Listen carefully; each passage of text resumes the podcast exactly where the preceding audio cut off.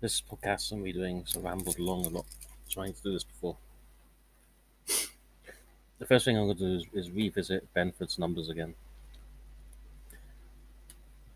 Most people don't understand statistical tools they're using. You see this in science. You realize most of these papers with all this scientific techno jargon and formulas and, and mathematical stuff.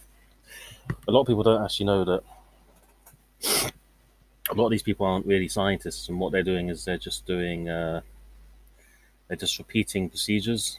They don't actually know what the numbers and probabilities they're studying really mean. Um, Benford's numbers is the same case as that, and there's both people on the right and left who can fail to truly understand what it's all about.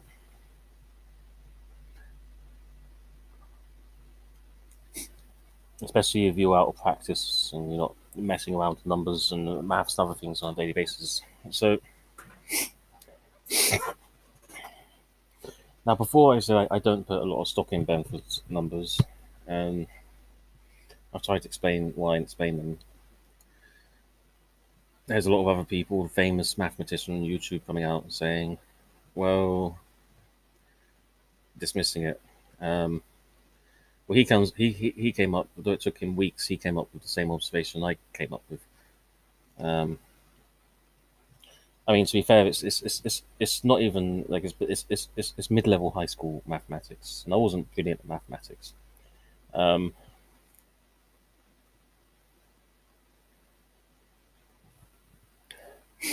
so anyway, what does Benford's numbers do? Um, Well, all, all it really is is it's a mathematical observation that in in incremental systems that produce numbers, there is a tendency if you take the number, the most significant digit, and you, you count the frequencies of the most significant digit, then there's a tendency for that uh, for the distribution of, of frequencies to be uneven and to be progressively, you know, to, to, to, to, to progressively decrease, leaving a curve. Um,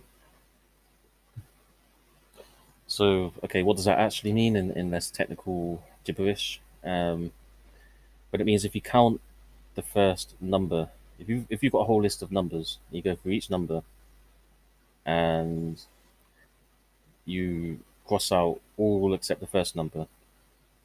So you've only got the first numbers from each number. It's like your phone book, take all the first numbers of the phone book.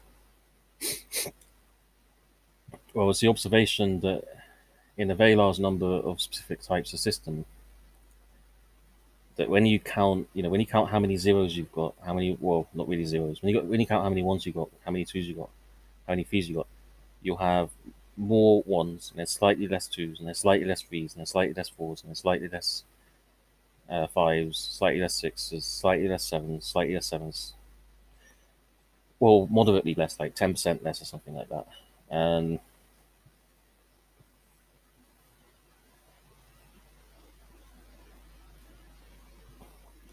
but actually, overall, this is quite a significant, you know, quite a significant difference. Um,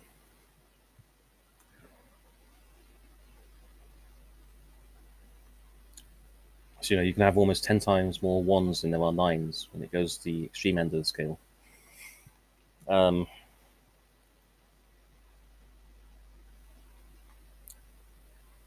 now, for systems that produce random numbers, actually, your phone numbers won't probably be like that. They'll probably be different. Um, it might be like that. I don't know. But if you test your phone numbers, your phone numbers aren't generated as an incremental system. Um, it's like where I am, everyone's number begins with seven because that's how they design the system. But when you when you do this to other things, like if you look at the population of each town, well, that's specifically an incremental system. So what I mean by that is, is very simple. You start off with one person, then two people, then you know, three, four, five, six, seven, eight people. So it grows basically. It's simple as that. It's an incremental system. it increases. Now, when you have a system where you can you can count the number of a lot of things, and they tend to be incremental, they tend to be things that rise to where they are, either rise rise and then stop, or are constantly rising. They they notice that there's this pattern where you you you get the, the lower num like lower number, the more the more the more times you you have it as the first number or for all the numbers that you take. Um, now, there's a very simple, without going into mathematics, there's a very simple reason for this, which is that the lower the lower first numbers come first, and they have an advantage because of that. So, for example, to save up a thousand pounds, well, to save up two thousand pounds, you have to save up a thousand pounds first. To save up three thousand pounds, you have to save up two thousand and one thousand pounds first. So, when you have systems like this, you're more likely to have the lower numbers just because they come first, and that's simple as that. Um, well, there's some little bit of other stuff going on with that, but it's so simple as that. the same thing happens usually with uh, counting you know, how many people voted for which person in each district. So that's also an incremental system. Now, this doesn't, you know, see, seeing a different pattern, seeing it not match this curve, doesn't 100% mean fraud. It just means that um, It just means wherever you're getting those numbers from, something.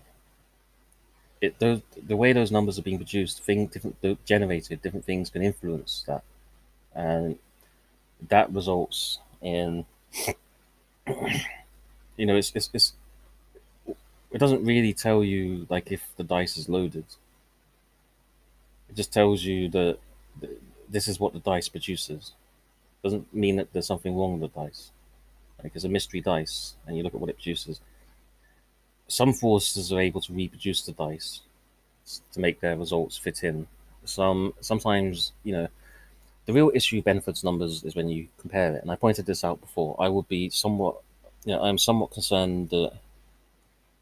Okay, I, I can say, well, if you if you divide the city up into more or less even blocks that on average house, you know, 2,000 people, then yeah, suddenly two is going to appear quite often. Um, now, and there's also a problem with low samples. I mean, if you only have one number, you can't compare, you know, how much the first number occurs to any of, of one number to any other number because there aren't any other numbers. So you need a, good size sample set for comparison. Now, I, I pointed out before, I'm, I'm quite concerned with this simply because it doesn't match trumps in quite a few cases. I haven't gone through all the cases to see all the mismatches.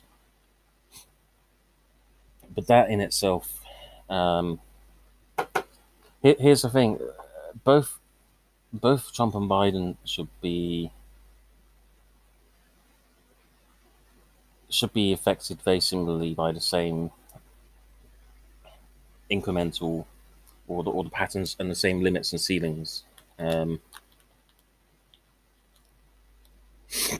it's not impossible for there to be no true imbalance and for one's pattern to not match the other, but it is a big warning sign. Um, especially if that mismatch is emphasized, it might suggest some other processes happening. So yeah, all, all right. Um, Biden is active in all these places. Well, the, the problem is, is is that there are still a good number of votes. So okay, yes, if Biden, if, if in these particular places that are carved up evenly, that break the pattern, because of that, because of the way they're segmented, because because of the way you've selected areas to pick numbers from, actually isn't fully um, doesn't fully isolate you from certain other effects. Like, like if, if, if you're if, if you're if you're selecting if, if you're selecting areas by you know if, if you're saying um, you know, break it up into areas of 2,000 people and choose going to occur those and those. but the problem is in, in those in those areas you still get Trump voters, even if you get more blind voters. It would be somewhat surprising to not also see that pattern, although in a diminished fashion and an insufficient sample size might hide it. But you still expect to see it. You know, you might expect to see some of that pattern reflected on the Trump votes as well. So it's it's a bit weird. Um, now you could say an effects might might be because one hits the ceiling, one doesn't, but actually it doesn't always work like that. It might seem to work like that. You might say, well, you put in a ceiling, therefore you ceiling you you, you, you, you put in a ceiling of five, um, and a soft floor of, of two. So yeah, you're gonna get that. Well, you can say, well, okay, Biden's pattern reflects a different pattern. It reflects the pattern of the size of each of the population size of each area.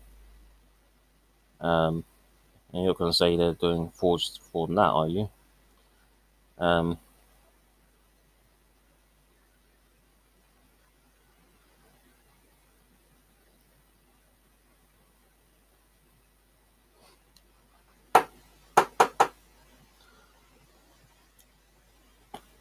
now,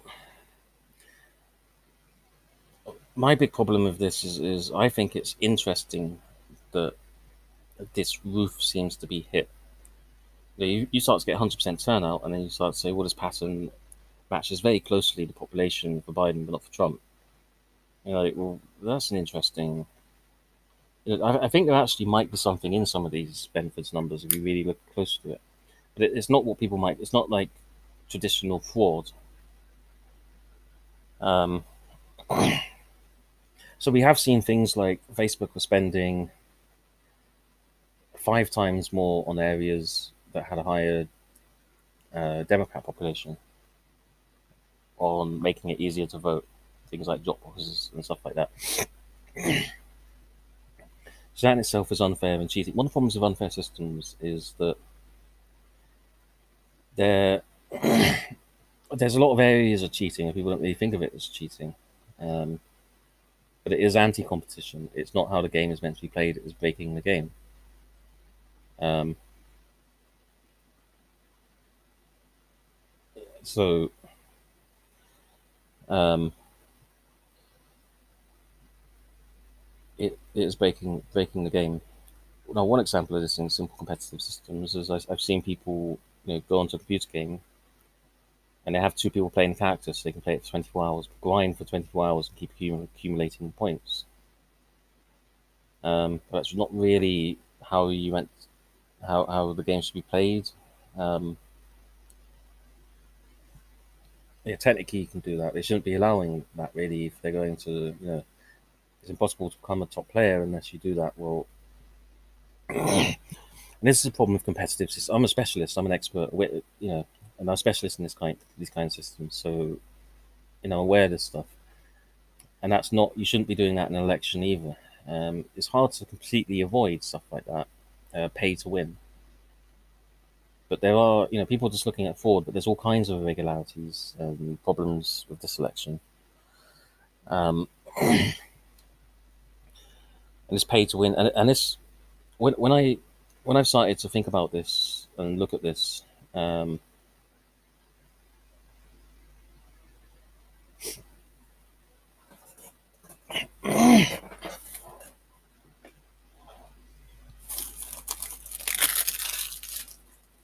then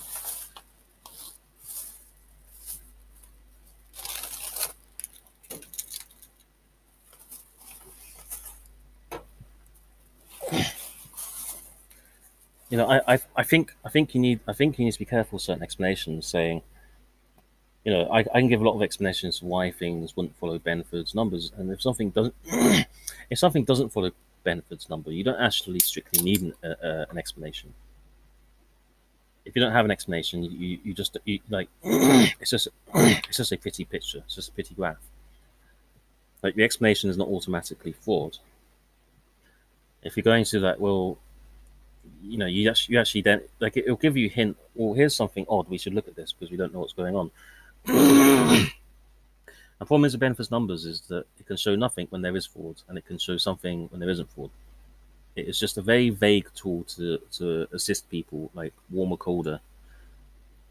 But it's it's not a reliable, detectable determiner of fraud, except in really extreme cases. Um, or, or, in, or in cases where it's well established that numbers absolutely should and must follow Benford's rule, and there's a massive deviation. Um, yeah, Biden's deviation is pretty massive, and you can look at these and say, well, that does actually follow the pattern of the, you know, that that's a selection problem. Um, that because you know you're trying to measure the number generator, but you're actually what what what you're normally there is is how you've selected the numbers, how you subdivided everything. Um, so actually, cities are so big within the incremental system that um, they're not really a whole village. Uh, they're just a mass, and you're not actually counting the whole city. So you, you're comparing two different things. You're going to get two like, two different patterns. Um,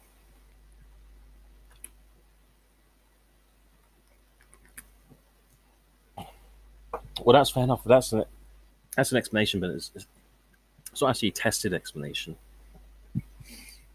That's the explanation that first came into my head, or you know, but I didn't take huge amounts stock in Benford's number numbers. However, I, I was alarmed at people not more alarmed at people not taking a closer look at it. Um,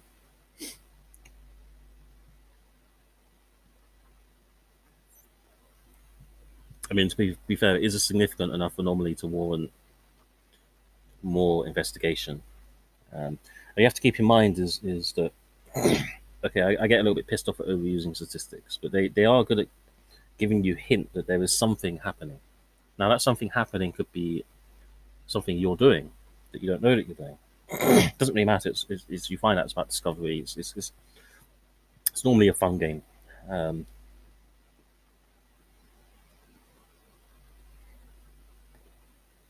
everyone loves a good mystery, but know, that, that is a phenomenon that you want. You know, you, it's not just enough to say, well, it might be this. You actually do need to test that and verify that it's this. Um, so to me, I haven't been completely dismissive of Benford's numbers, but I've looked at it and I've been, well, you know, I can easily explain that. There are other explanations.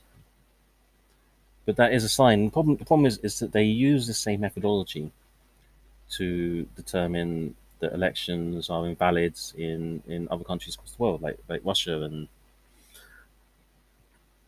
and well, suddenly suddenly then it was absolute proof, and now suddenly it's all there's explanations for that. It, so you know you have to be you have to realize well you know these people are lying lying to you. You can't trust them.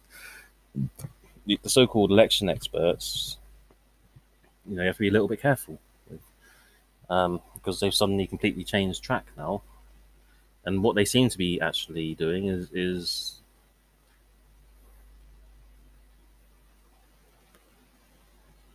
is is not election verification. Anyway, so my, my position is I'm an international observer. Um, I'm fully qualified as a witness testimony. I don't know everything. I don't have access to all the data, but I've seen a lot of stuff. I haven't just seen stuff that, that other people see in the mainstream news. People just been watching CNN. They will they are not qualified to comment on this kind of stuff because they've simply not seen all the information from all the sources unadulterated. Um, I won't go along with this hammer and scorecard stuff. I'm getting a bit pissed off with that. I understand what that's about. Yes, there is software like that, um, but it's not. Uh, you know, it's not a magic technology. It can't, you know, they can't automatically manipulate every single election like they're gods and stuff like that. It's, you know, they've made it a bit theatrical.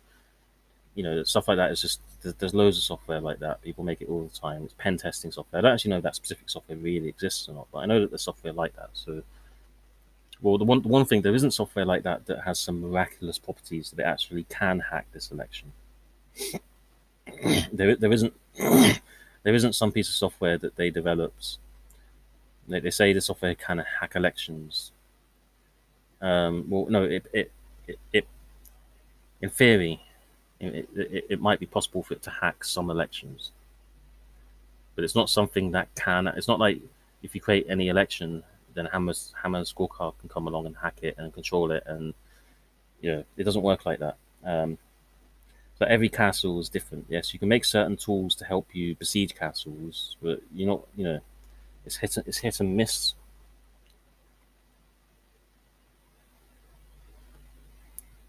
Sometimes you can just turn up outside the castle and say, "Hello, we're here to do the ruse," and they'll say, "Oh, come in," and then it, they open the drawbridge and like, "Ha ha, ha ha." We're all gonna take off our, you know,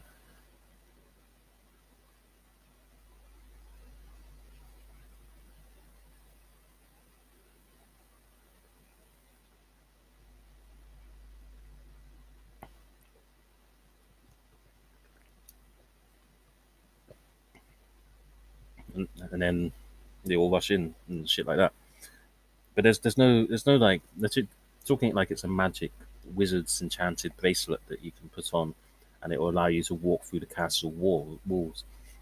And like it's some scene in fucking Lord of the Rings where they all have to hold hands uh, to transfer the effects of the bracelet, and then the whole army walks through the wall and into the castle, um, and then starts fighting and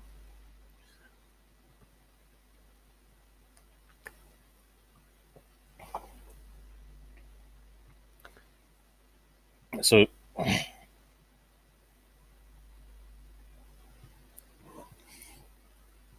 he needs to be a little bit careful of bullshit. And um, you know, everyone's getting a bit fed up with Sidney Powell. Well, to be honest, is you know.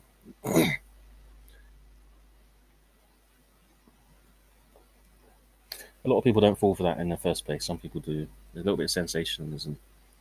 Um, doesn't mean that everything she's doing is wrong. She's just hurting her case a little bit because with this Kraken stuff, she's basically putting a huge litany, throwing everything against the wall and seeing what sticks, and trying to run that through the courts.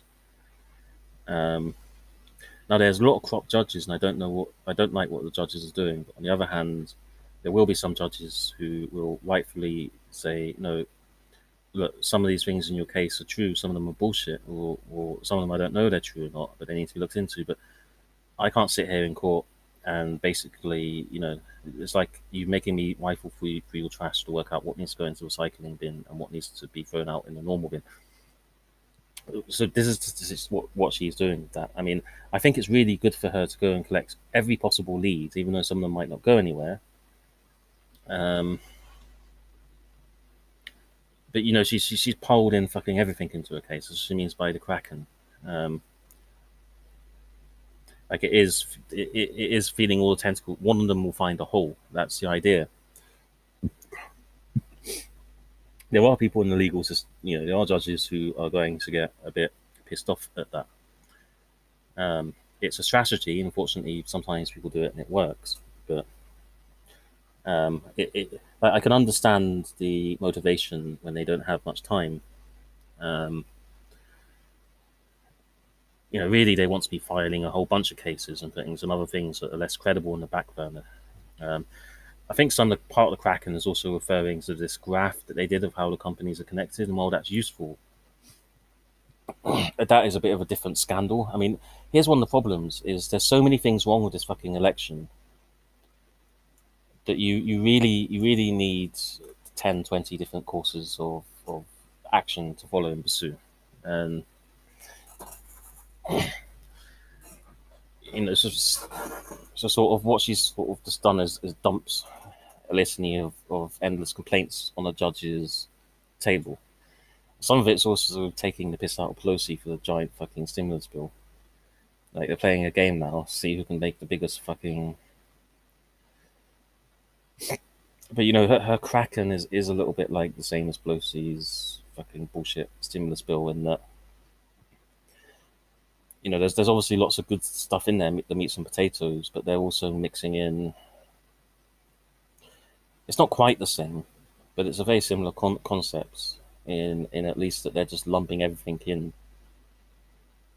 And that also means there's there's a few bad eggs in there, or just just just, just a few things that don't belong in, in that meal in that dish. Um, you know, it's, it's like going to the restaurant. Um, they bring this massive plate as wide as your arms, put it on the table, and it's got every single ingredient and every single thing on, in the menu on it. Um, and it, it, it's a bit much. Um, like, and this is this is the, the, the mess is, is the scrambling is that there are so many different avenues to pursue. Um, you know, this, this this thing is kind of a sprawling tentacle monster. Um, it's not quite as bad as what they did in the stimulus bill, but it, it is not perfect either. Um,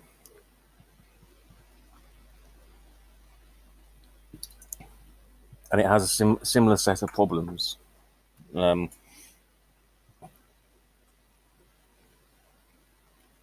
you know, it's like what well, the problems with the Kraken is is what line of inquiry. You know, for, for, for each issue, you need a you need a single minded pursuit of that. Um, you know, you, you need to have multiple teams really, like actually one team following down, tracking down. You need like a centralized team to share everything and, and lump everything together, but you also need to follow each of these line. You know, this is kind of this is this is kind of like being in a police station having multiple different crimes all the time coming in on the, on the lines. And you know the police have lots of little tentacles. They send their little police cars out to deal with that, and you know each one. But what you have in this case is uh, a real difficult ability to really coordinate and take each of these lines of investigation down. You know, there are reasons as well to put everything together, but there's different cases. Some cases need a higher level, some a lower level. Um, it's basically really bloody complicated. A lot of people just, you know, turning it into a bit of a mythical um,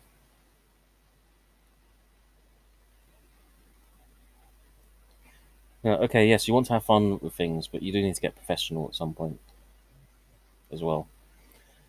Um, you know, fun times over sometimes. You need to have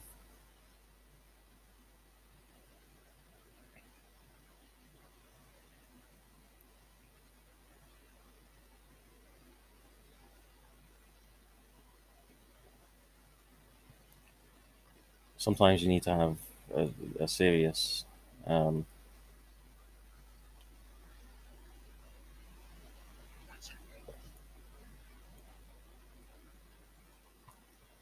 a, a, a, more well I'd say just serious um, needs to be more serial. Anyway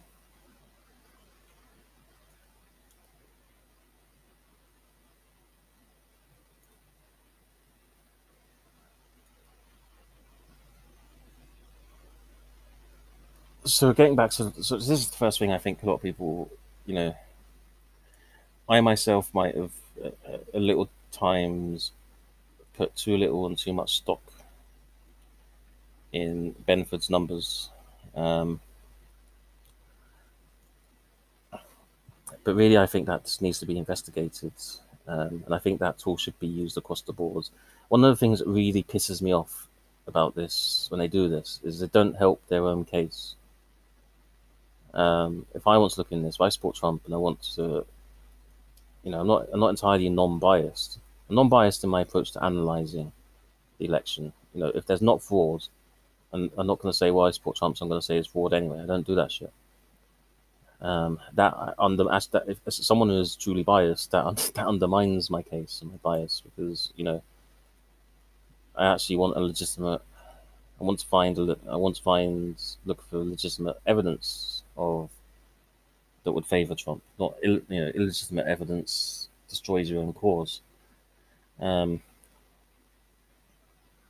one of the things that really pisses me off is, is they, they, they give you what they, they don't they don't they don't show you they don't show you the listings for everything, which makes it very hard to get you actual bearings because otherwise you can torture the data. Otherwise you can just go through and you can find out um, you can, you can go through and you can find out the same anomalies exist for Trump.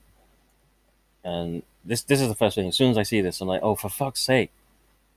So whenever I look at this, the first thing is I'm thinking, fuck's sake, you're frustrating me. You're not showing me everything. Um, but it is like like all anomalies like that need to be looked into, regardless of which way they go. If you truly want to find evidence, you, you need to make sure you check all of it and make sure that it's um,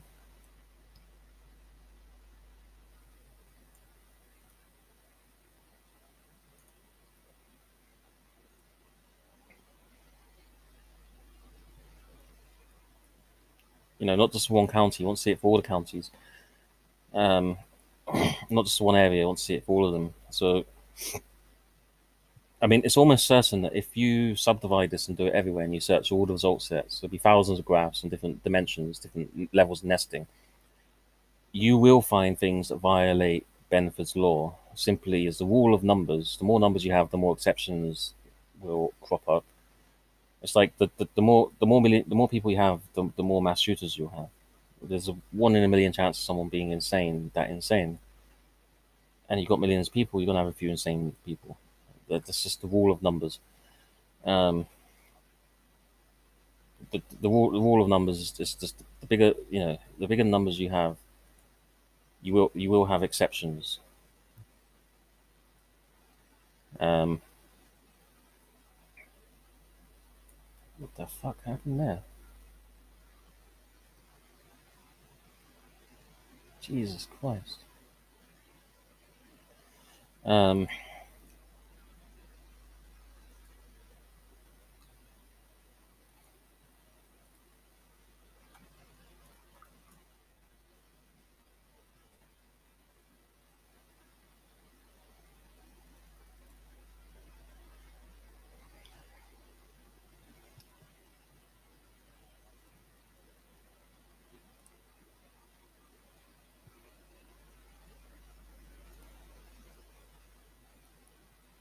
so you know if, if if if you have enough data you can torture the data and you will always find an anomaly or an irregularity or an exception.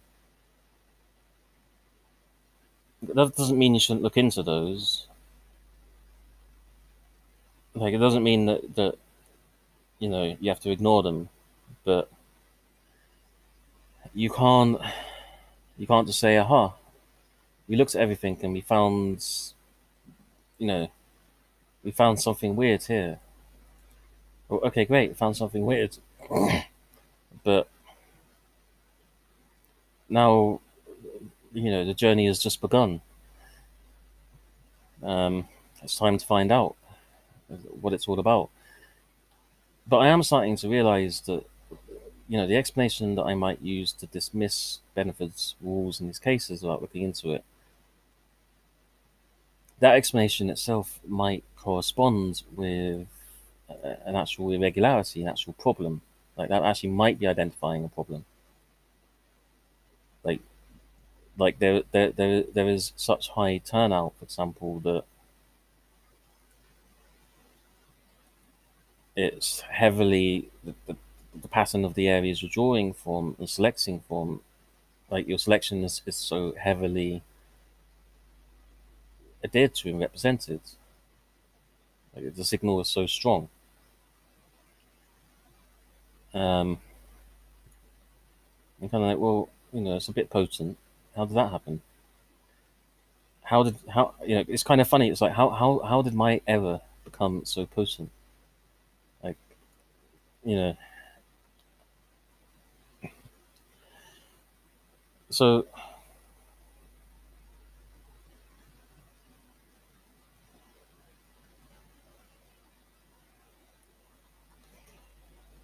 so I think that does need to be looked into a little bit more, especially if, you know people need to stop saying we're just looking for fraud, like fraud in the way that we normally think of fraud. Um, you you need to look for imbalance. Um,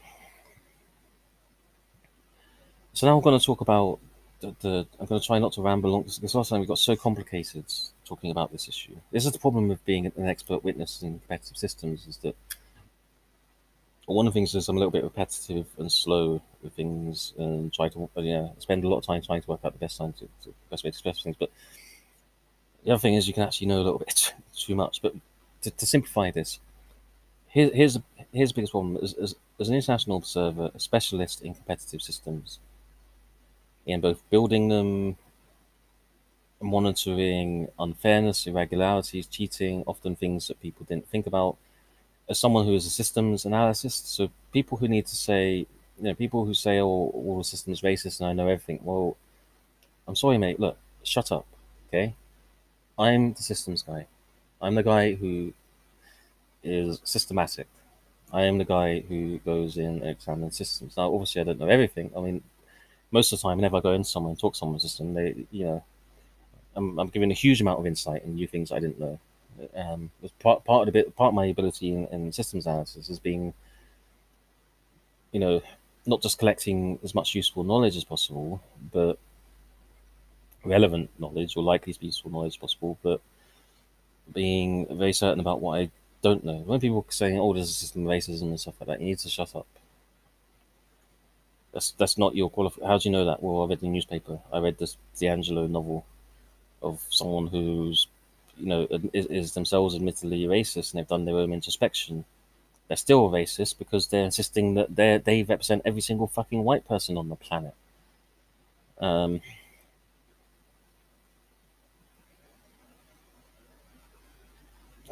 you know, I don't, I don't think they'll ever not be a racist. I think they're racist for life. Like their racism, as, as much as they try to suppress it, their racism will come out somewhere, and here it is. They're fucking writing this racist book. Um, so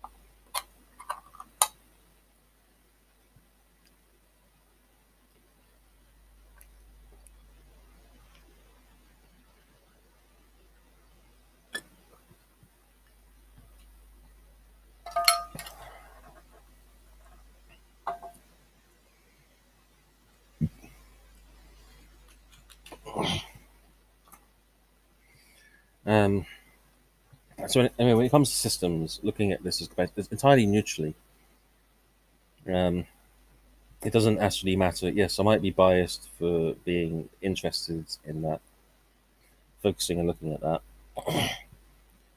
but my my means and methods are not biased. Um, when I do systems analysis, one of the things I have to do is detect bias. Um, it's impossible to do that if you if you're not um, well, to do it effectively, and well, if, you, if you're not highly trained in not being biased, not being, you know, it actually does mean knowing when to admit to bias. You can't really not be 100% unbiased. What you can do is you can be aware of your bias. Um, you also, you know, you also need to be very aware of other biases. You know, often your own biases aren't just your own biases; they're imported.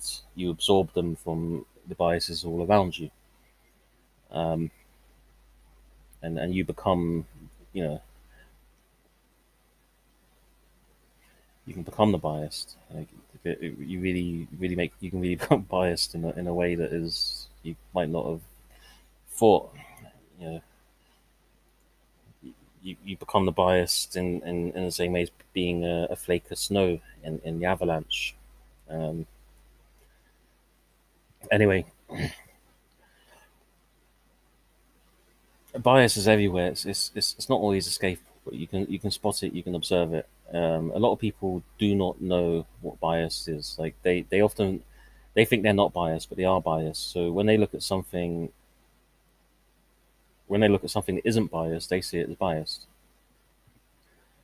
Um, because they're not able to take into account their own biases. Um, like as far as far as they're concerned, you know, they're standing on a level ground.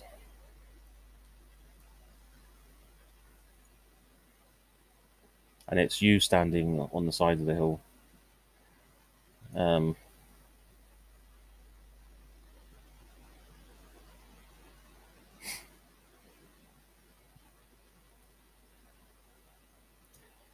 in in virtually every system of bias I've seen, everyone thinks that you know everything is biased.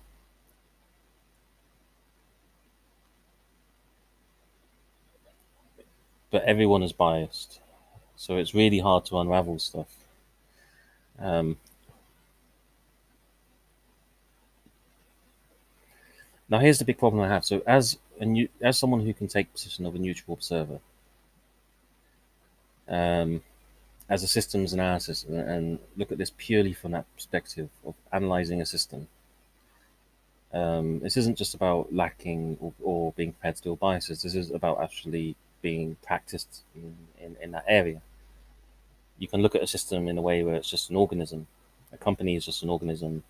Political parties is an organism actually very similar in certain ways. competitive systems, these are competitive parties. Okay, one might be a monetary system, and then there's a business specifics as to what they're competing over but actually things like Democrat Party are very, you know, they're very much the same as a corporation in many respects. Um, and a lot of the same processes apply. And, and, businesses are complicated systems. People like me, business analysis, will go in and we also make stuff, but we have to also figure out the human element, what the humans are doing, what everyone, all the operations everyone is doing, what their customer is all about, what their product is, or their services how the, how the different operations work and, and support that business on, on what level. Um, quite a lot of the time, you have just human support systems. Your system needs humans, and you have the same. You need the same human. You know, every office needs a toilet, for example. But then you get the things that are specific to the business. Um, and you know, you also have to understand your customers and their needs, and it actually becomes quite a sprawling mess. Um, you have to understand the way people are doing everything to fulfill their functions. There's more than one way to do different things. How everything is, and of course, in these competitive systems, you have a lot of problems. I mean, it's uh, and you know, you, some, sometimes when you're doing systems analysis, there's all different types of purposes. You want to find problems. You want to find, you know, you want to make it more efficient. You want to um, better suit your customers' needs and understands how to fulfill what they need to do what they're doing. You want to improve the system. You want to make the system more optimal. You sim- sometimes you just want to understand the system. This is a very large problem in most businesses and companies and other things. Like people are just doing it and going along with it, but they actually don't understand. No one really understands. Like you can have a you can you can have a system or business or company or party where everyone is doing stuff and they know what to do in their own little bubble. No, no one actually no one actually knows how the whole thing comes together, uh, or no one actually knows how everything works. Um, no, you really do have a clog in the machine effect, but and no one actually knows what the overall machine is, what it's doing, how it's doing it. Um, you know, very common, very common thing is digitalizing stuff now. Like anyone who's had to do any any amount of programming, software engineering,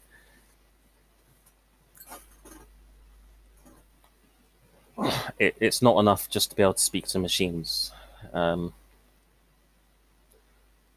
it's not enough just to understand that element of the system. Like you, like what you're actually programming is is part of the system. You're taking the system and putting it onto the computer.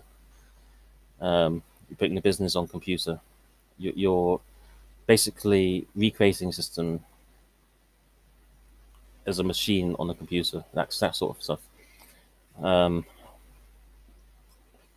and now now people have computer systems they don't understand how they work they have people that understand what they're doing how they work and, and how they fit in and they have computers they don't understand software that they don't really understand what the need is or what it's doing how it's working it's like uh, you know it's complicated the world is complicated now when you're doing system when you're you know if, if you've done things like uh, uh, worked with, with with gaming and, and finance, financial systems and scientific systems, measuring systems, data systems. Um, I've, I, have I've, uh, I, have I've had my, I've been all around in those things. I'm quite well versed and a specialist in being in, in looking at systems, fixing them. And it's very much the same for the selection system. You know, it, it's it's like, you know, you have to go in and sort out a game and see what what, what the players actually doing how are these players getting to the top? Are they really putting all this time into it, or you know, okay, why does that website have loads of traffic and not this one? Um, what are they doing right? Uh, why is you know why why do these people have a better product but it's selling it's not selling as much? What's going on there? What's uh, um, where where are the customers even how the customers finding us? Um, you know all kinds of crazy shit. So election is very much the same as you know system has to be fair, viable, and it has to work. If you have a system that's competitive and people are just cheating, it's not good. But or, or the system isn't reliable. I've had lots of systems that are saying, "Oh, this was, is this result reliable? What's the margin of error? What's the um, you know, how confident are you this result is accurate? Um, okay, five to ten percent based on what? Based on mathematics or, or based on experience and observation and measurement of the error as well, or is it just based on your gut feeling? Um, sometimes all of these things come into play, and you can never truly quite know the exacts, and it can change as well. Not everything's written in stone, not everything's constant. So here's the thing: as an international server, the first problem with this election is that it's an overwhelmed system. So first off, things have been creeping up. Strains have been creeping creeping up. Like people have been slowly piling on on straws on the camel's back. So population has been increasing. You know, other things happening. So natural, gradual increases on strain. Now, a big thing that has happened has been, and the system, in on top of that, the system itself um, you know, there's been complacency. It hasn't really been particularly improved. And you've got lots of other things going, lots of small things going against it. Um, then you have coronavirus, and you have the problem of very close results. That's a problem in any system, any election. Like it's a really huge problem. Um, because when results are close, um, it's well within the margin of, of, of, error. So we've seen errors of the same order of magnitudes that could swing the election. Like suddenly, oh, we lost 4,000 votes for Trump. Here they are. Or we accidentally overcounted Biden by 100,000. Oops, we'll fix that typo. Someone put a one at the end. Um,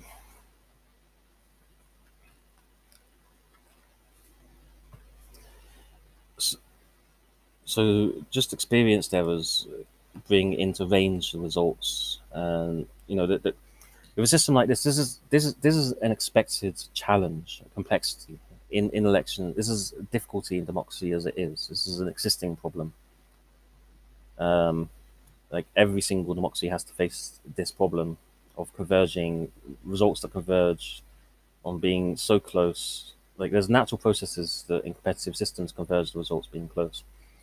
So here's, uh, well, I'll give an example. I'll give the example of that later because it's more relevant to the later argument. But um,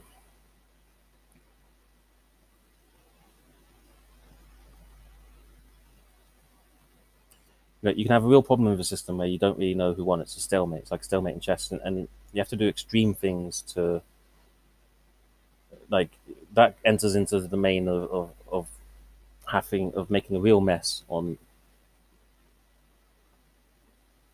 on how to solve that. So that's a problem on its own. That's a problem both for Trump and Biden. Like that, that's a problem that, that should treat them equally. So they made all these changes to election as well. Actually, it won't it won't affect them equally, but that's that's that's a neutral as far as democracy is concerned. That's just a neutral problem. That's a neutral challenge in democracy. That's a that's the problem. That's a struggle with democracy, not any particular candidate um, and a competitive system where it converges, where, where you're trying to work out the winner and it converges. Um, like it, it's trying to converge on a neutral on, on, on no result. Um,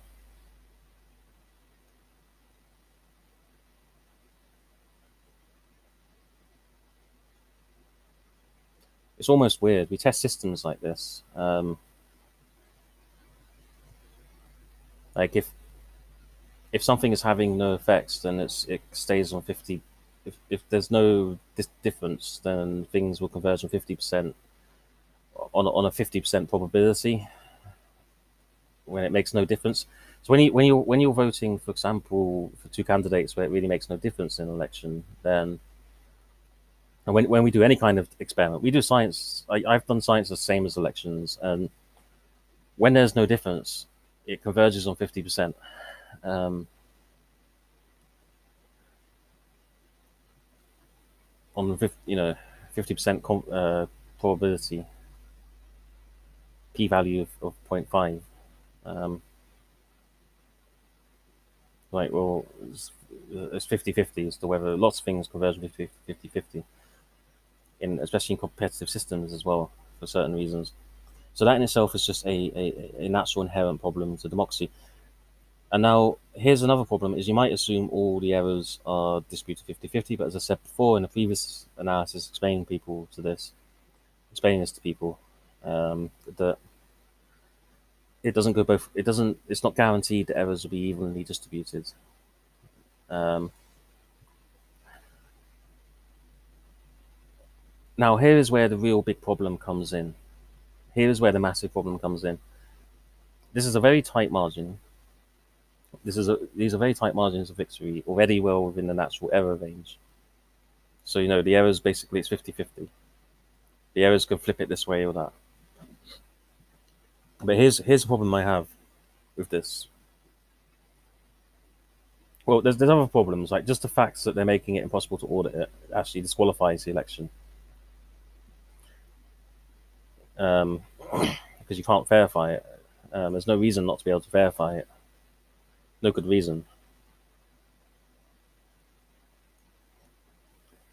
And this should have been done off the bat. I mean, the problem is they've they've actually relaxed all of their procedures in the name of coronavirus, which is actually an over the top reaction. If it was really that serious, like you should have demanded postponing the election and, until early next next year. Um,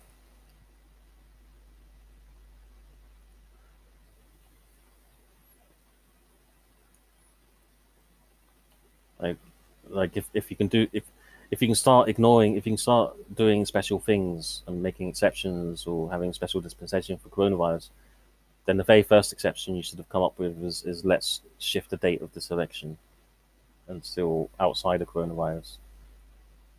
Um, if coronavirus is such a big issue, suddenly it's such a big issue. It's not proportionately a big issue. Like they're, they're fucking around, but um, you know, if it really was a big issue, that that is what you would have done. Um, so there's all these problems up, up front that are just systematic problems that you don't need to really say if it's this candidate. or Not these are just election problems. These are just system problems. These are hard challenges in the system. Like most most people take part in democracy, they do their vote, they do their part, and it's all very simple for them but they don't really know what the overall system is all about and what it requires and depends on. And this this is and just how delicate it can be sometimes. That, that it's not a perfect system. If you, if you're looking at this from the perspective of a board game or something like that, those are those are very simple, simplified, discrete games and systems of rules, and even they can have problems. So democracy you know, it's, it, it's a it's a complicated, it's a difficult system to maintain, manage, and implement.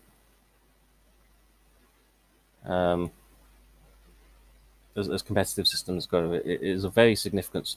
You know, there's not many sports out there. You think football, you know, could you if you were maintaining all football matches and and stuff like that, that is quite an undertaking. Well, imagine a game that imagine imagine a game that the entire population plays in, millions of people.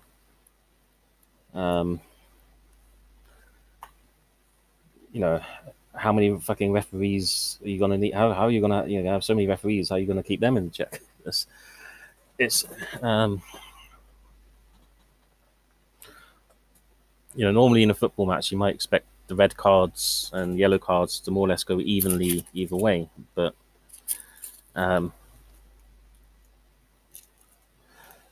Now here, here is the big problem that I have with this. The big ass motherfucking problem. The big ass problem with, with this competitive system is the margin of victory. Like there's, there's a lot, a lot of competitive systems. Lots of people can have unfair advantages. Now, usually, what will happen is if both people take part in the unfair advantage, if both people take part in the unfair advantage, then it it, balance, it roughly balances itself out as well. That converges on a 50-50 as well in a competitive system. The cheating becomes competitive um, as well as the, the gameplay. But that's not always the case. Now, the problem I have is that overwhelmingly, all of the unfair advantages, all of the unfair advantages go towards Biden. What I look at when I look at the USA is I do not see a healthy, competitive, democratic environment. I do not see a country with a free press. I see a country with a press that all moves as one. Now, when you look at when you when you look at the Biden Trump victory, it looks like it converges on fifty on on 50-50. Or when you look at the, the contest, it's 50-50. It looks like it converges on 50-50. Now, this is how competitive systems like this is how it looks in, in reality and how competitive systems should work. But what is it? Now, each, each, each side keeps trying to match the other side in a tug of war. And you know, the, the, the, that's because once once you get more than over the winning, once you get more than over the winning mar- margin, then you don't cheat anymore. this is another problem because the same thing applies to cheating as well. The cheating will try to pull it to fifty, just just as much as it needs to win, as well as the competitive activities. Like, if if if if it takes a billion dollars of investment to get fifty one percent, and that's all you need to win, you spend a billion dollars investment. If it takes bil- ten billion dollars of investment to get 55 percent, um, you you know you're potentially wasting nine billion dollars. Um, so you see the point of, of investment. So there's that side of it, but there's also the competitive systems meant like this are meant to be designed like that. It's exactly the same. It's, it's exactly the same as a league football game. So in a league football game, all the best teams are filtered up until in the World Cup you've got two teams playing against each other. These are the two best teams, and they should be relatively evenly matched so here's a hilarious thing in, in, in that is is that it's a 50-50 chance of each team it really comes down to it it's probably a 50-50 chance of each team winning. I mean if you played the world cup and you took two best teams and it was best out of first best out of like you do it best out of one try best out of three try best out of five try best out of seven. If you actually want to find truly the best team like you might actually find that you never apart from the first one to win you might find that, that they're just about as good as each other. So you actually don't have a winning team for the world cup. Um, there's lots of these angles competitive systems people don't understand and don't pursue. I'm a specialist in it. There's a huge amount I don't know. Um, but I, I do have to work and, and go down, you know, see it in a little, see it in a few ways that, you know, the average person just going along with it for a bit of fun or, or whatever doesn't really understand about this stuff. This is a problem globally of competitive. One problem globally of competitive systems is, is people competing, hyper competing too far, and anti competition. So anti competition is when you do something to win, but you're basically cheating the test of, of what what you're supposed to be, t- what the system is supposed to be testing for, in terms of ability and things like that. Um, so, you know, sort of imagine in the World Cup, like only, uh, only there's there's a referee for only one team. So one team can foul as much as it likes, but the other team can't. Um, you know, China's a big problem with competition because China's a horrendously authoritarian regime and they can just do whatever they like. So one of the reasons China has the advanced manufacturing basis because it doesn't have all these environmental regulations, or when it does, it can choose whether or not to enforce it and whether to ignore it or not. So this is why you have Chinese cities as smogs. Smog. In China, they can say don't don't you can work for less. They can even say you can be you know they can have forced labor, basically slavery.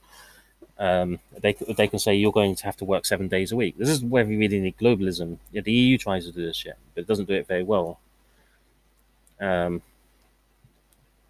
like the EU ends up doing anti-competition for the sake of fighting anti-competition. It, it, it's very hard to maintain competitive systems like this or truly understand them.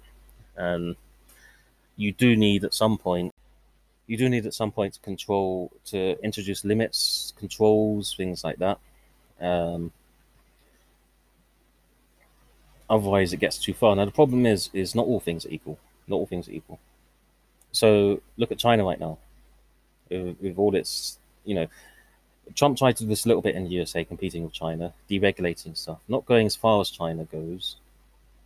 But it, it, it it's one thing when you have a an unregulated society without regulations holding back business and allowing them to be giving them a, giving China Chinese business and manufacturing a huge advantage. So all the manufacturing ends up in China, and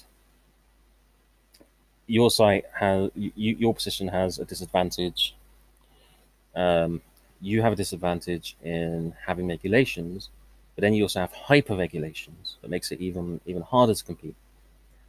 Um, Trump Trump's approach to this, first approach to this, he he believes in um, he believes in moving away from hyper regulation to just regulation, to more reasonable regulations, stay competitive. Now there'll be other other means of dealing with China as well, like tariffs because you don't want to be as unregulated as China, and you're also not an authoritarian regime. So, you know, there's, there's, there's, you do small little things all over the place, but hyperregulation is, is a problem in being competitive. Um, the first problem is, is to cut red tape doesn't need to be there. Um,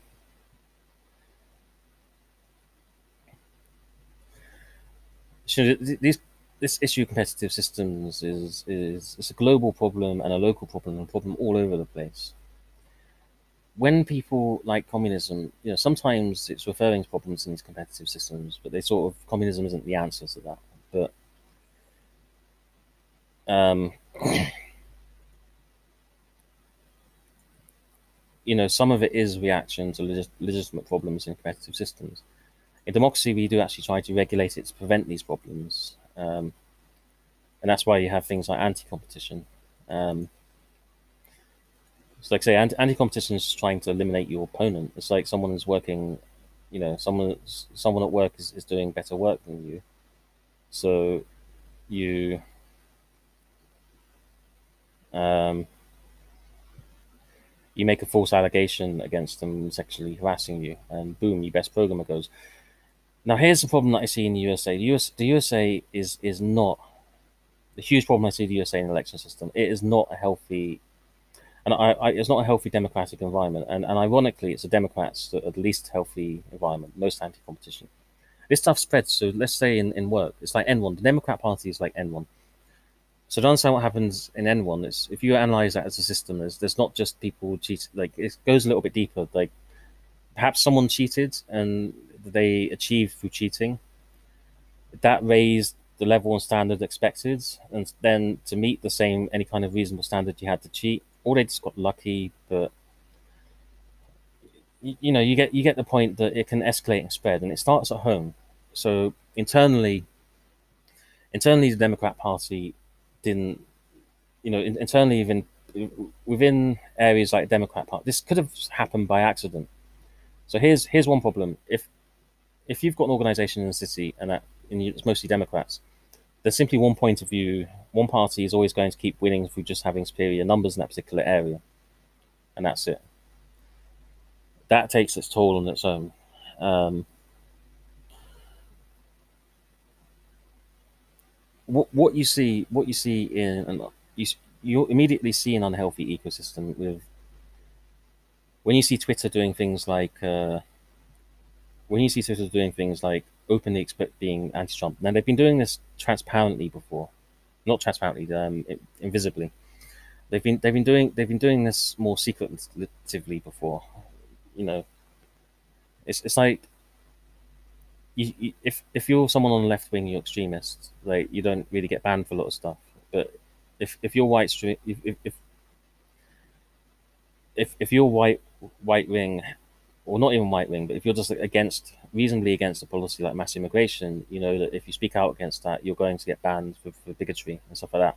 Either, that, or um, you, you know you, either that or you notice that you, you're not getting any traffic going to your account or posts all of a sudden like you know you notice that like you know you know you notice that they're not distributing and giving your tweets as much visibility as they do everyone else um, stuff like that and we notice this on loads of platforms all kinds of stuff but you don't look they do it in a way so unless you're on the receiving end you don't unless you're personally on the receiving end you don't really see it um, it's not until you start talking to lots of other people um, you realize that this is on a massive scale.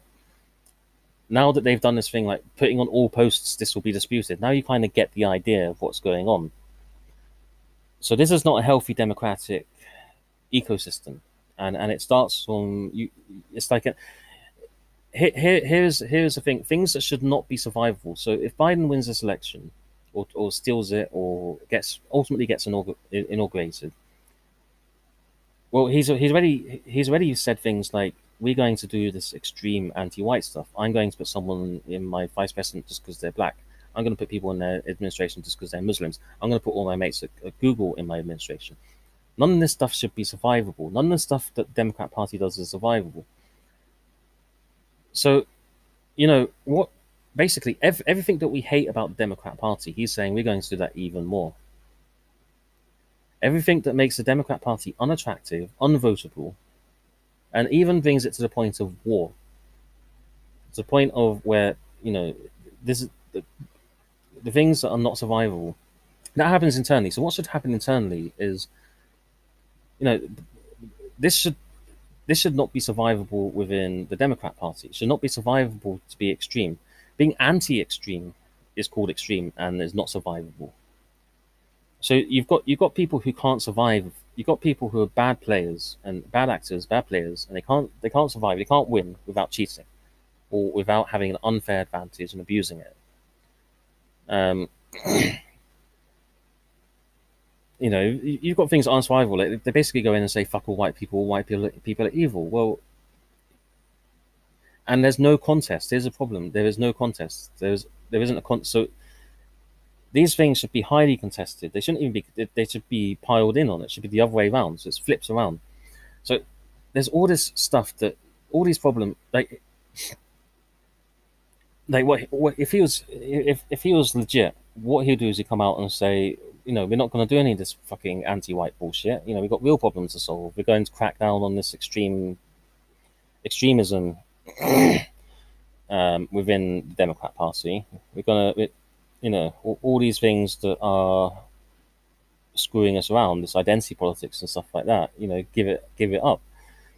Um, you know, and if he's won the contest within their party as well, then you know you'd think that he would be.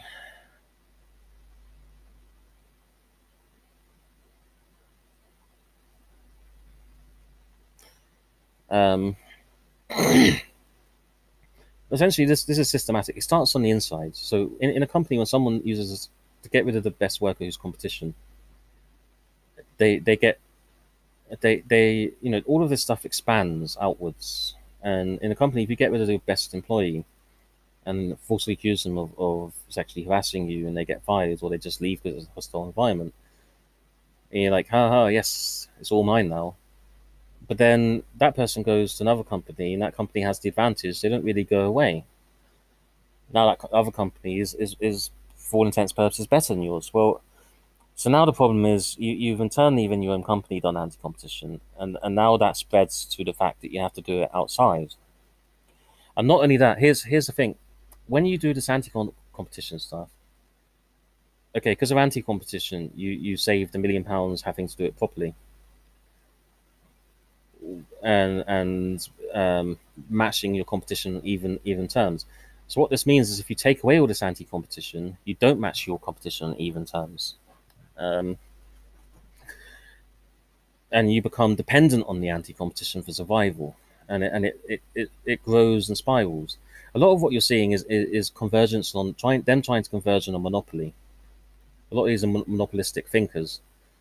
Um, you know, you got people like Facebook and stuff like that. That's that's how they operate instinctually. They, you know, it's what they run. They run effective. You know, Google's is, is a monopoly.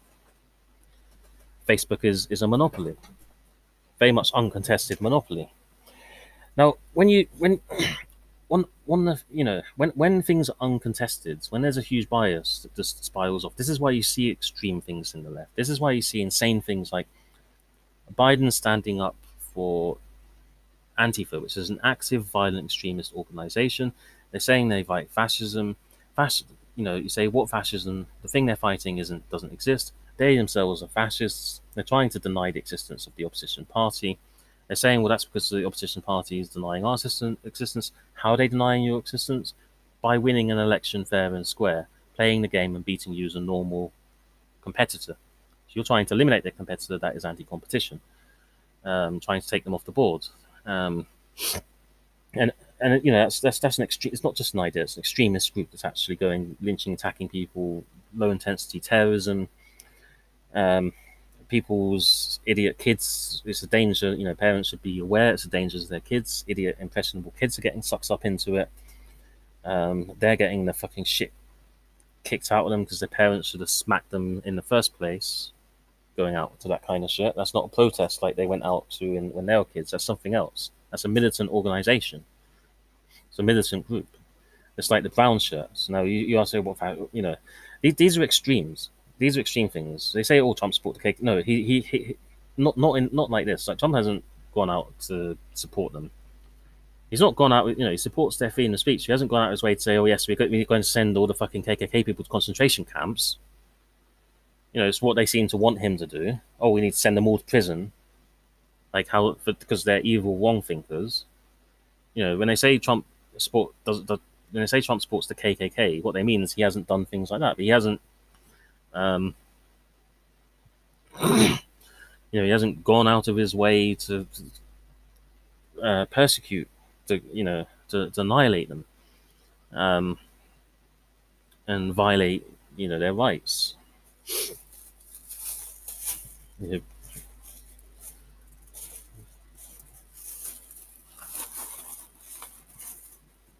and actually, by going on and on about stuff like that, they're not.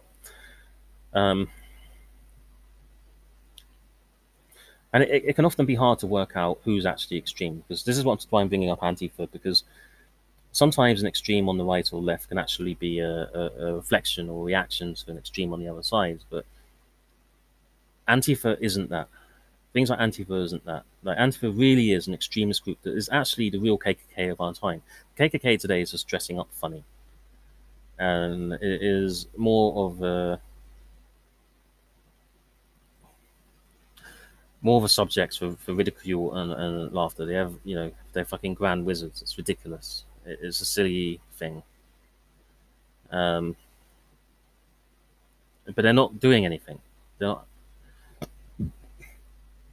Um, they're not really doing anything significant. Whereas Antifa is, is actually committing violence. They're wearing masks before coronavirus. They're wearing masks just to hide their identity, so they can commit crimes and get away with it. Be violent get away with it. Um, one of the reasons these extremes emerge, you know, uncontested, is, is, is because there is not a healthy competitive environment. There's not a healthy competitive environment is not maintained within the Democrats and with other places. And when when a bias is uncontested, it just grows and grows and grows and grows and doesn't stop. And this is why you see those those kinds of extremes emerge from the left because because they have you know the the competitive healthy environment isn't there that they need. And you see this all around the place. And this is a massive, massive problem that, that things aren't competitive. They're very one sided. Now, here's the problem. Here's problem the Democrat Party is also like China. It is competing in the same, a little bit in the same way China's competing. Um, you know, doing whatever is necessary to win, even if it's not actually fair even if it's an unfair advantage, even if it's undermining the actual game.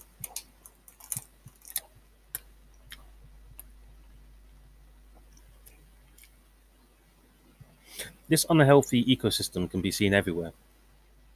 So you look at all the newspapers on the shelf, and you see Biden good, Biden good, Biden good, Biden good, Biden good, Biden good. Trump, Trump bad, Trump bad, Biden good, Biden good, Biden good. That's not a free press. So when we're talking about Twitter and this stuff they're doing, At least if you had healthy competition, at least if Twitter was doing that kind of bullshit, which it shouldn't be doing, no one should be doing it really. But if Twitter is doing that bullshit,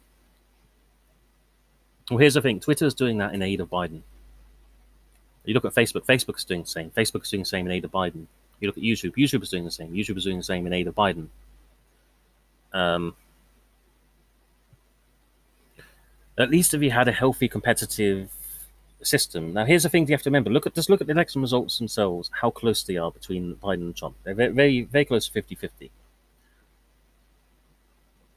So, you know, if you had a healthy competitive environment, you'd expect to see. Well, Facebook is doing this bullshit against uh, Trump supporters, but Twitter is doing this bullshit against uh, Biden supporters that would at least be a healthy competitive environment. But what you see instead is all you know, all these monopolies. Oh, Google's doing it for Biden, um, and also monopolies. You know, they want a one-party system. The Democrats really. That's a bit of a biased element, but it's not biased actually. That that is, if you look at the analysis, um, when when when they're trying to criminalize the opposition. I mean, this is another thing that they do that's fucked up, which is they say, "Oh, you're criminalizing voters in the opposition." Well, no, um, there are actually people who can vote illegally. You vote twice, you vote that's illegal. That's definitely illegal.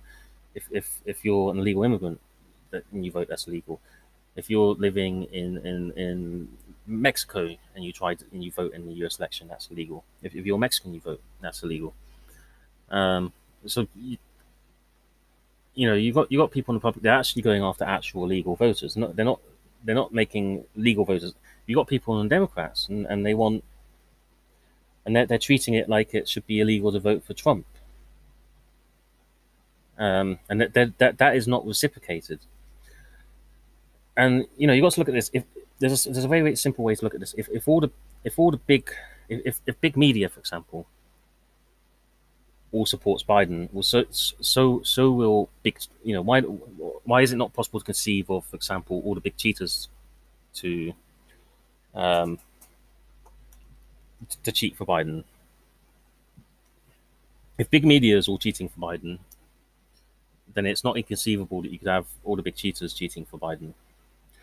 Um, so this is a huge problem in and of itself. Without this election, this has been going on for a long time across the West, not just America. We do not have a healthy democratic ecosystem. If Biden and Trump are 50 50, look at them, they're evenly matched contestants then why is it you look at the newspaper stands and you see all the different newspapers and it's heads, heads, heads, heads, heads, heads, heads, heads, heads, heads, tails, heads, heads, heads, heads, tails. Um,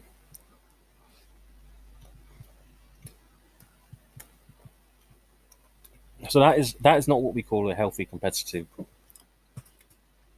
Right, th- these these extremes should not also these extremes should not emerge uncontested. So on the face of it, we just look at it, and it doesn't take long to deduce this is not a healthy democratic environment.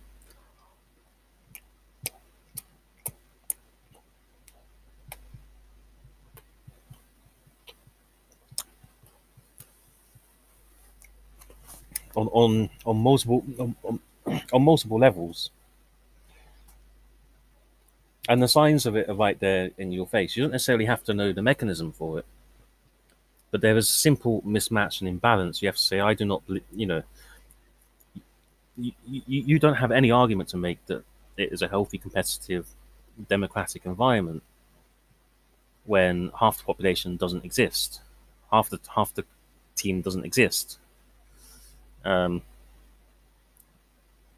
you know that this is what things like cancel culture about. That is called anti-competition, and you see this you see this right in your face. You see anti-competition, and it's very close to cheating, or often is cheating. Anti-competition. It's abuse, and you know, it's like peeking at someone's cards, or the dealer, you know, dealing dealing however they want on purpose, um, giving out the hands that they want, or you know, the referee simply ignoring a foul even though they know it's a foul just because they can.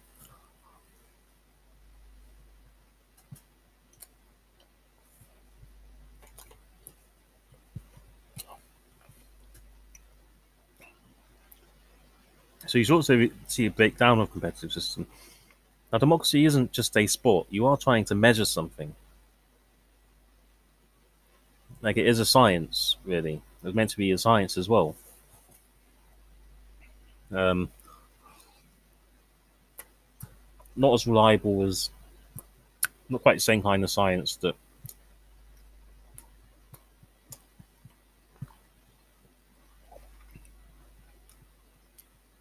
you know, not in a way some people might think it's. I mean, it's a science, but it is a. You know, you are measuring something, and you're trying to do that for a purpose.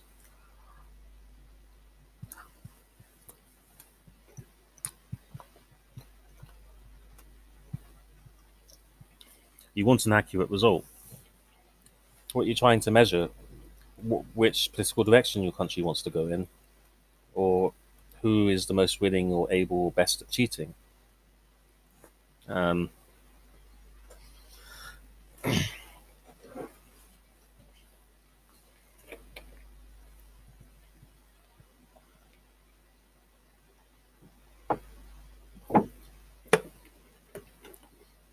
you know, like, are, are you testing? Almost all, a lot of systems, almost all competitive systems have this problem are you testing for the best player, uh, the best poker player, or are you testing for the best cheater and person who can cheat and get away with it, or be allowed to cheat? The same thing, really. Uh, lovely poo. So anyway, these are these are quite serious problems on an external observer. Um, looking at that election system I would not be able to certify it. Um, certification forms of certification it just becomes rubber stamping. A lot of people, you know, they do the quality control tests and stuff like that as a matter of routine. Sometimes they forget what it's all about. Sometimes they feel like, uh, well, last time we did it, it passed, and it was a waste of effort. It was all for nothing. It didn't fail. Um, you know, tests that never fail to many people feel useless and a waste of time. Occasionally they are, but not always. Um, the standards can slip. And then they're like, uh, why aren't you rubber stamping it? Stamping it? We always rubber stamp it. You have to rubber stamp it. Know, people just don't really understand what they're doing. And when a system is repetitive, people can actually start just repeating it and they don't really understand what it's all about, what it's for. You have system breakdown like that. so anyway, there's all these problems enough as it is, and those just make it hard to. But a couple of things, you know, the first the first thing is your society has a big problem, either way. You need to sort out. um,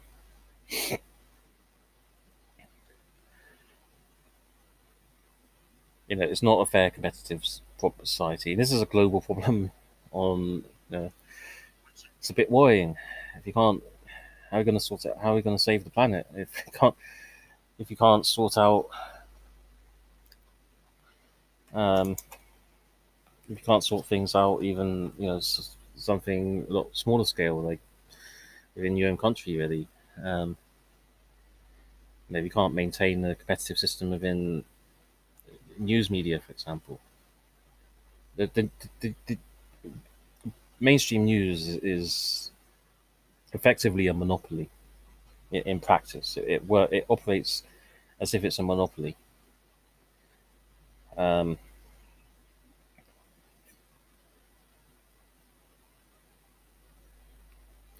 you've got a political party trying to become a monopoly. Um,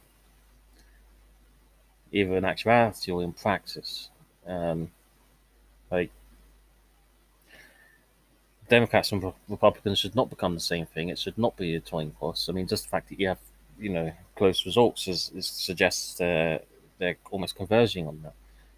Um, they expect them to converge on a lot of issues, but there needs to be um,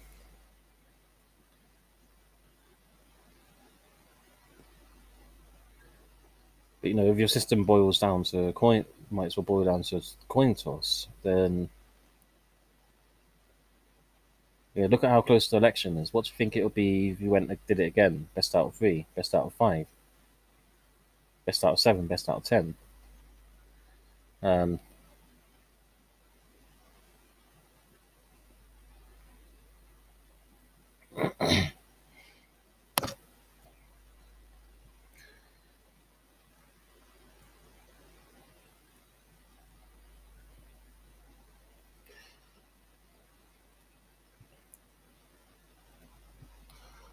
so that's just a big, a big problem. Like I say, the, the, the this cancel culture, this this eliminating your competitor, this you know, completely unhealthy.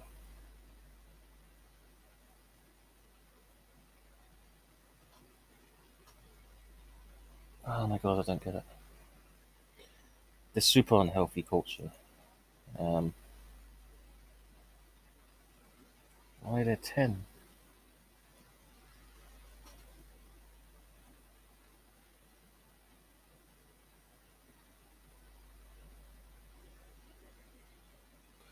Um, but here's here's the crux of it. Here's you know I could talk about this it's twice now. I've talked about these things. It doesn't feel. I'm trying to reduce it to less of the waffle. I'm probably missing things now. It's a bit hard to say them with the same authenticity if you say some of them second time round. Um, but here, here's what it really boils down to: the crux of it. The crux of it is is that overwhelmingly, on almost every single level, unfair advantages favour Biden.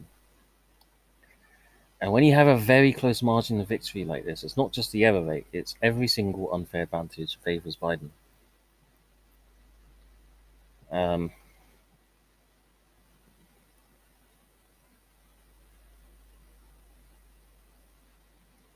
oh, it is 10 each. Interesting. Anyway, every single unfair advantage favors Biden.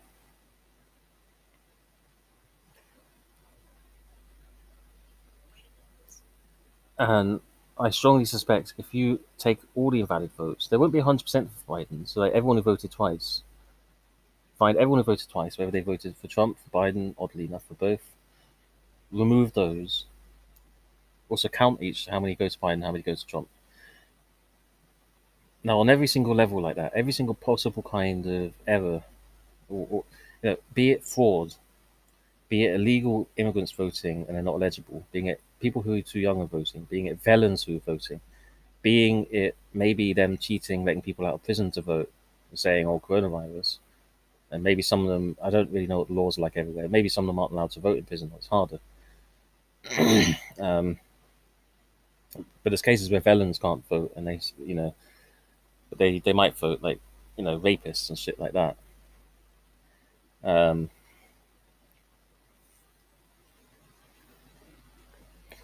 people voting across state lines, um, people cheating in all possible manners of cheating, people making change, making it deliberately, uh, making it a path of least resistance to for Biden, so increase, increasing the impediments in geographic areas that are more Trump supporting, reducing the impediment in areas that are less Trump supporting, reducing the impediment for mail-in votes because more Democrats vote, increasing increasing impediment for in-person voting. Absolutely all of these unfair advantages on any level, flipping a vote, which doesn't just take doesn't just add one to Biden, it takes one away from Trump, adds one to Biden, basically gives Biden two votes. Um, any kind of frauds, cheating, a ballot box disappearing, mail getting destroyed, undelivered, lost in the post. Um, every single possible unfair advantage.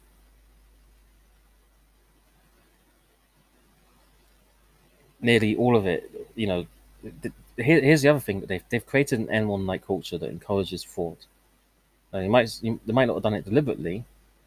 It's just about winning, but they've created an Enron like culture where they have given huge motive. It's like, like this person sending this email out to his millions of followers saying, "Biden must win if Biden doesn't win, then we lose democracy. Well, if you're going to lose democracy anyway, then, you know, cheating on some ballots, stealing someone's ballot and then filling it in yourself and sending it back, for example, um, well, you're saving democracy.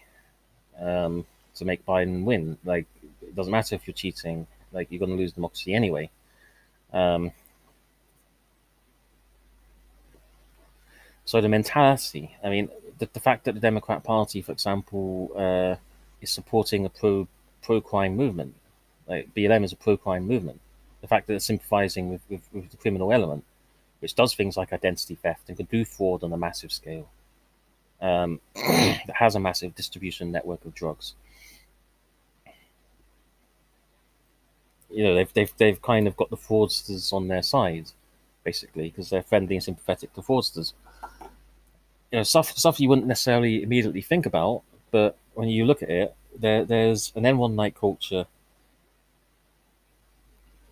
to support fraud and theft and everything else. You know, who do you think illegal immigrants are going to vote for?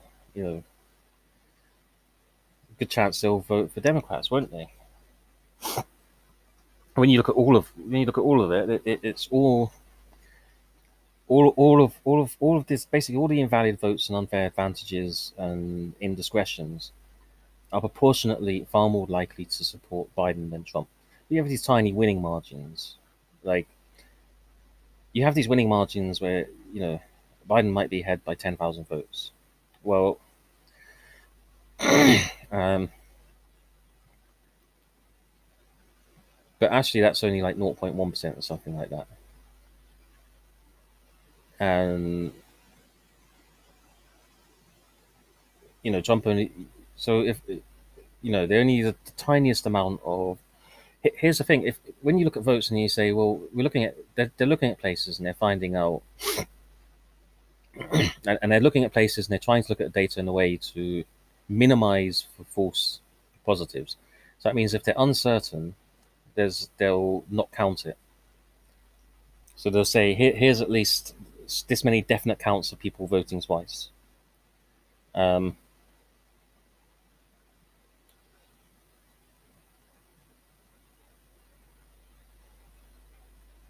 so, so let's so say we, we know at least four thousand illegal immigrants voted, and that's eleven percent of the vote. And there's probably more. That, that was only one method of detection. It doesn't pick up all illegal immigrants, but that was just one. That was just like uh, I think that was just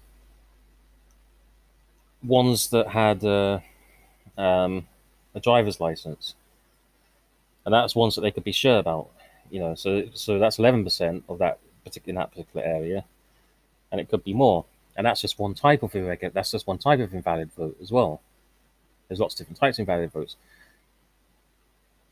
You know, so so the, these invalid votes are, are well into you know tens or hundreds of thousands. That's within the winning margin, close to it. But also, you, you know, if you take this example where let's say Biden is about 10,000, just rounding it down, 10,000 ahead, but then they find uh,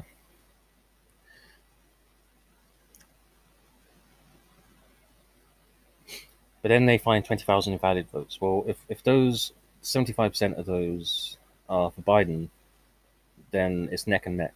If it's a little bit more than 75% of those, Trump is ahead. And here's the problem: it, it looks like twenty thousand. You know, it's, it's, a lot more. It's, it's in hundreds of thousands. You know, it's almost certain. There's almost certain the closest state. If you look at the closest swing state, it's almost certain that the probability that that state actually is for Trump, if you take away all the invalid votes, this isn't just rhetoric. This is this is honestly, if you actually do that, it's it almost certainly actually is a Trump victory. But all the unfair advantages, all the invalid votes, all of the what we know from analyzing the system is is that that is not going to happen evenly disputed, and it's almost certainly ha- going to happen mostly disproportionately in Biden's favor. We don't have these same things on the other side. Um, you know, they're, they're, they're ideologically against illegal immigrants voting in an election. Um, they're, they're essentially against people voting illegally. Um, you know, they believe in the rule of law and stuff like that. The USPS is currently wrestling Trump because he wants to turn it into a profitable organization. Yeah, on, on every single level,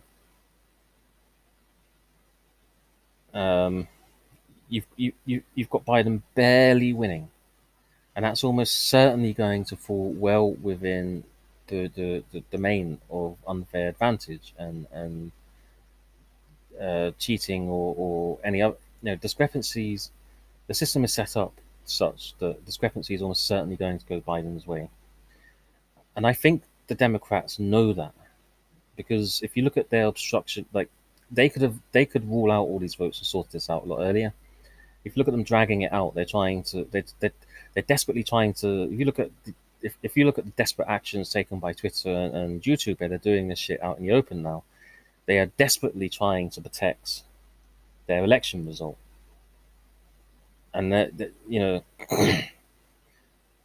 if it isn't a legitimate threat, why would they do this? If looking into the fraud and stuff like that isn't a legitimate threat, why would they do that? And my calculation of the system is that they will have their own system analysis and, and, and they've also got their own common sense and they see the same problem. They see the same problem. Um, you know, the, the, so they have to desperately secure the election result because there's something to secure to secure it from. You know, you have to you have to say why are they trying to they're so desperately trying to secure it if there's nothing to secure it from. If there's no threat from these audits and looking into fraud and stuff like that, and from these allegate so-called allegations. Um, why is it so dangerous to pursue them? Why must that be stopped? I mean, like, what can that even do?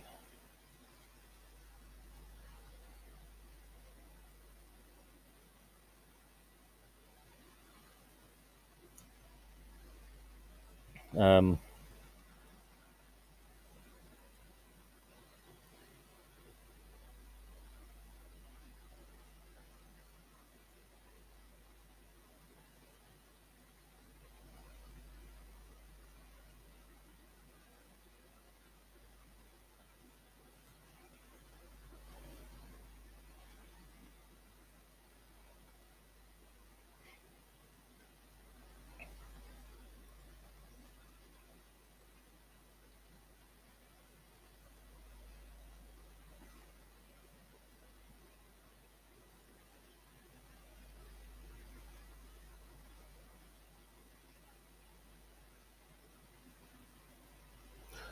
you know, you see this on a lot of levels, a lot of imbalance, uncontested. So, you know, different countries have.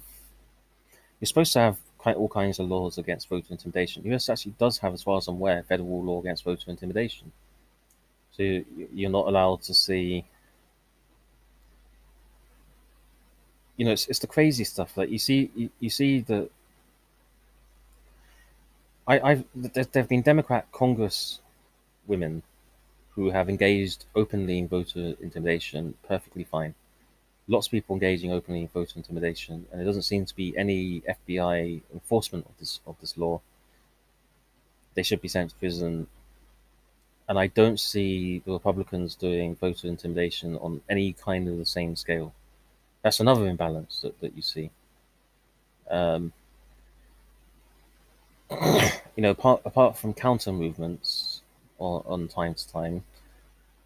Um, so, for example, you can't say, "Oh, but what about the Proud Boys?" The Proud Boys started off as a response to Antifa, which is a violent, you know, street gang, um, intimidating voters, basically. Um, it's intimidation gang. It's, it's criminal gang. Uh, specializes in voter intimidation. Um, but will also just intimidate anyone standing up for well, standing up for themselves and their rights. But um,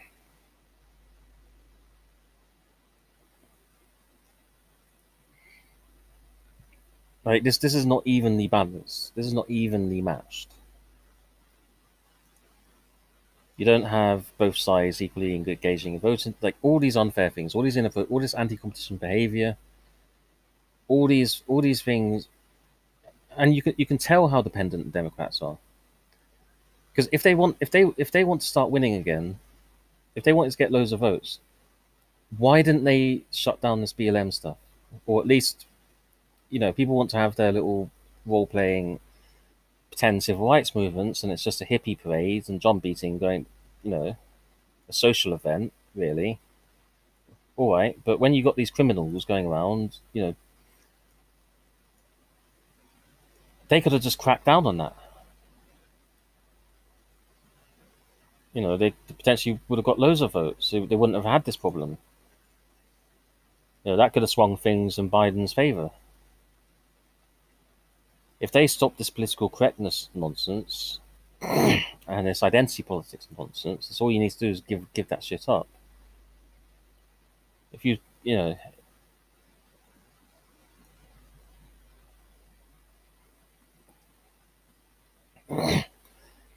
if you stop letting maniacs like fucking AOC run your party, virtually run your party, um,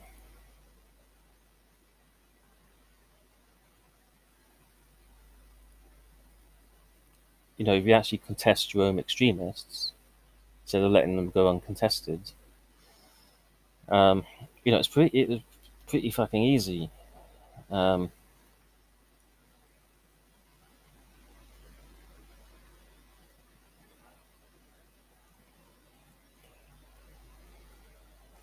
you know, if you disavow and crack down on terrorism like Antifa, and you disavow and crack down on BLM, um,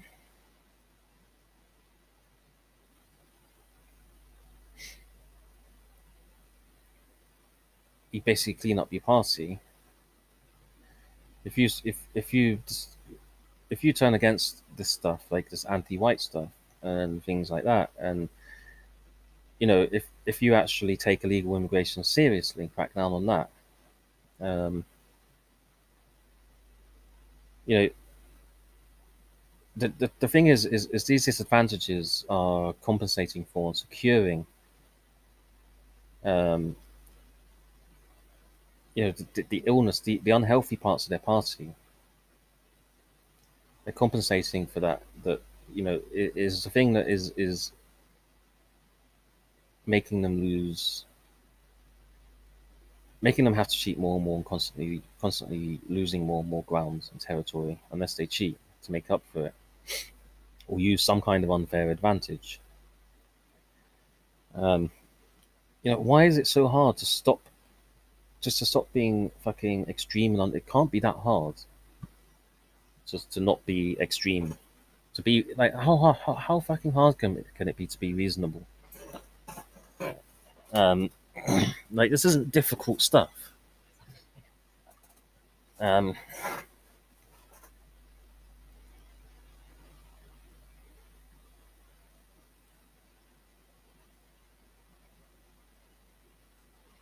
not really rocket science. Um,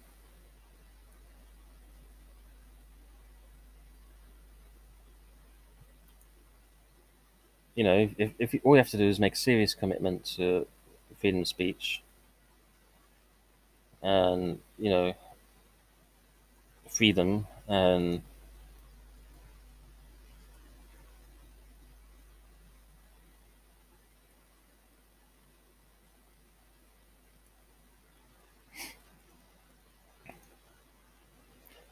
I mean, you actually don't have to, like all you have, you don't have to, you don't have to do anything radical. You have to stop doing things that are radical.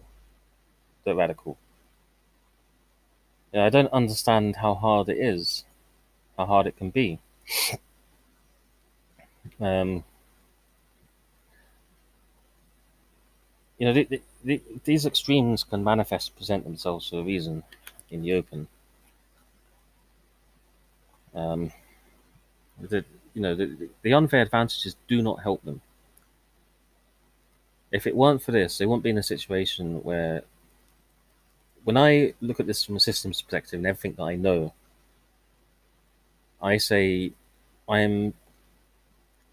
It is of extremely high probability that if you rule out for unfair advantage, even if you apply quite a low bar, the problem is you start they'll start applying a low bar yes, get rid of the, get rid of all the people who voted twice. That's an easy one. Um, you're not disenfranchising them. You're not taking away their vote. Vote. They took away their own vote.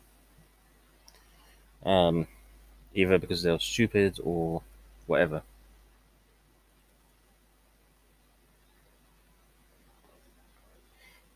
Now you do a second series of investigations into that because other people could have voted twice. Other someone could have stolen their vote or stolen their identity, but um,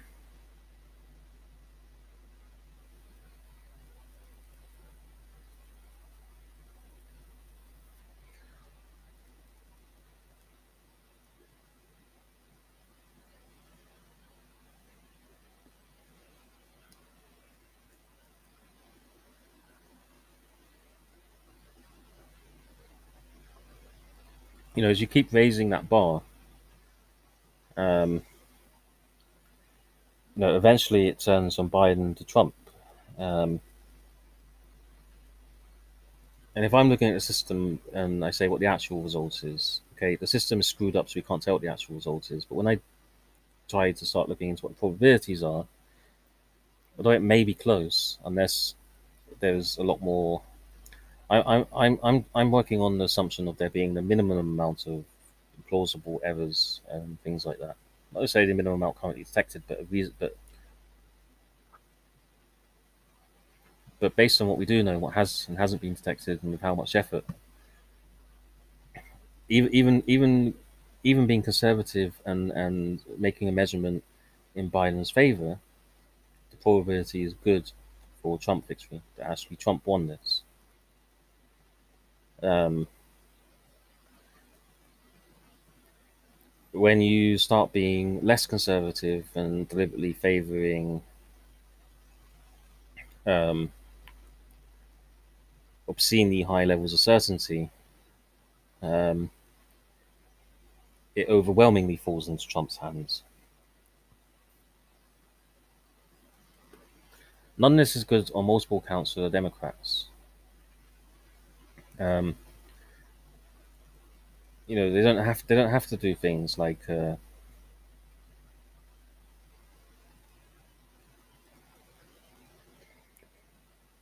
I mean, do, do, do, do they really think? Do they really think that anti-white, anti-white rhetoric and anti-white policies is that popular? Um, every unfair advantage goes their ways. So, for example, stuffing loads of immigrants into their cities, even every single policy, there's so many policies, everything tries to steer it their way. Um,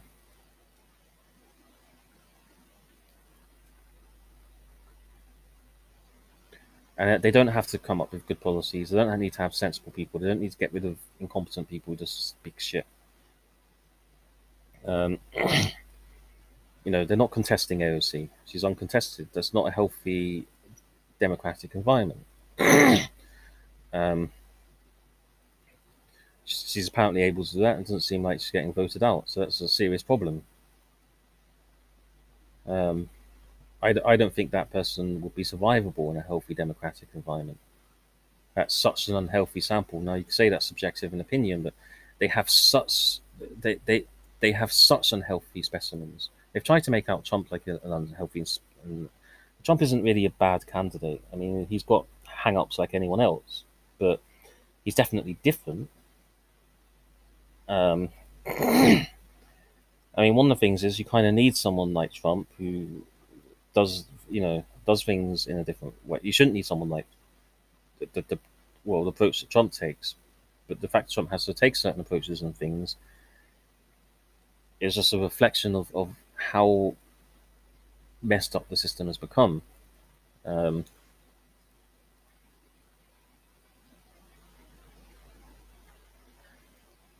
and you know, the next person after Trump is going to have to go down that line ten times further because it's going to be ten times worse. If you have Biden presidency, it's only going to get worse. In fact, at this point, I think the problem is the, the Republicans and Trump isn't is, is not hardcore enough. Um, not cracking down on this enough.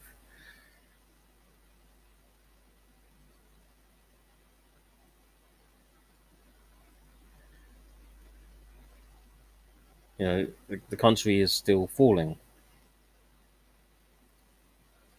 Your system is still falling. Your system is collapsing.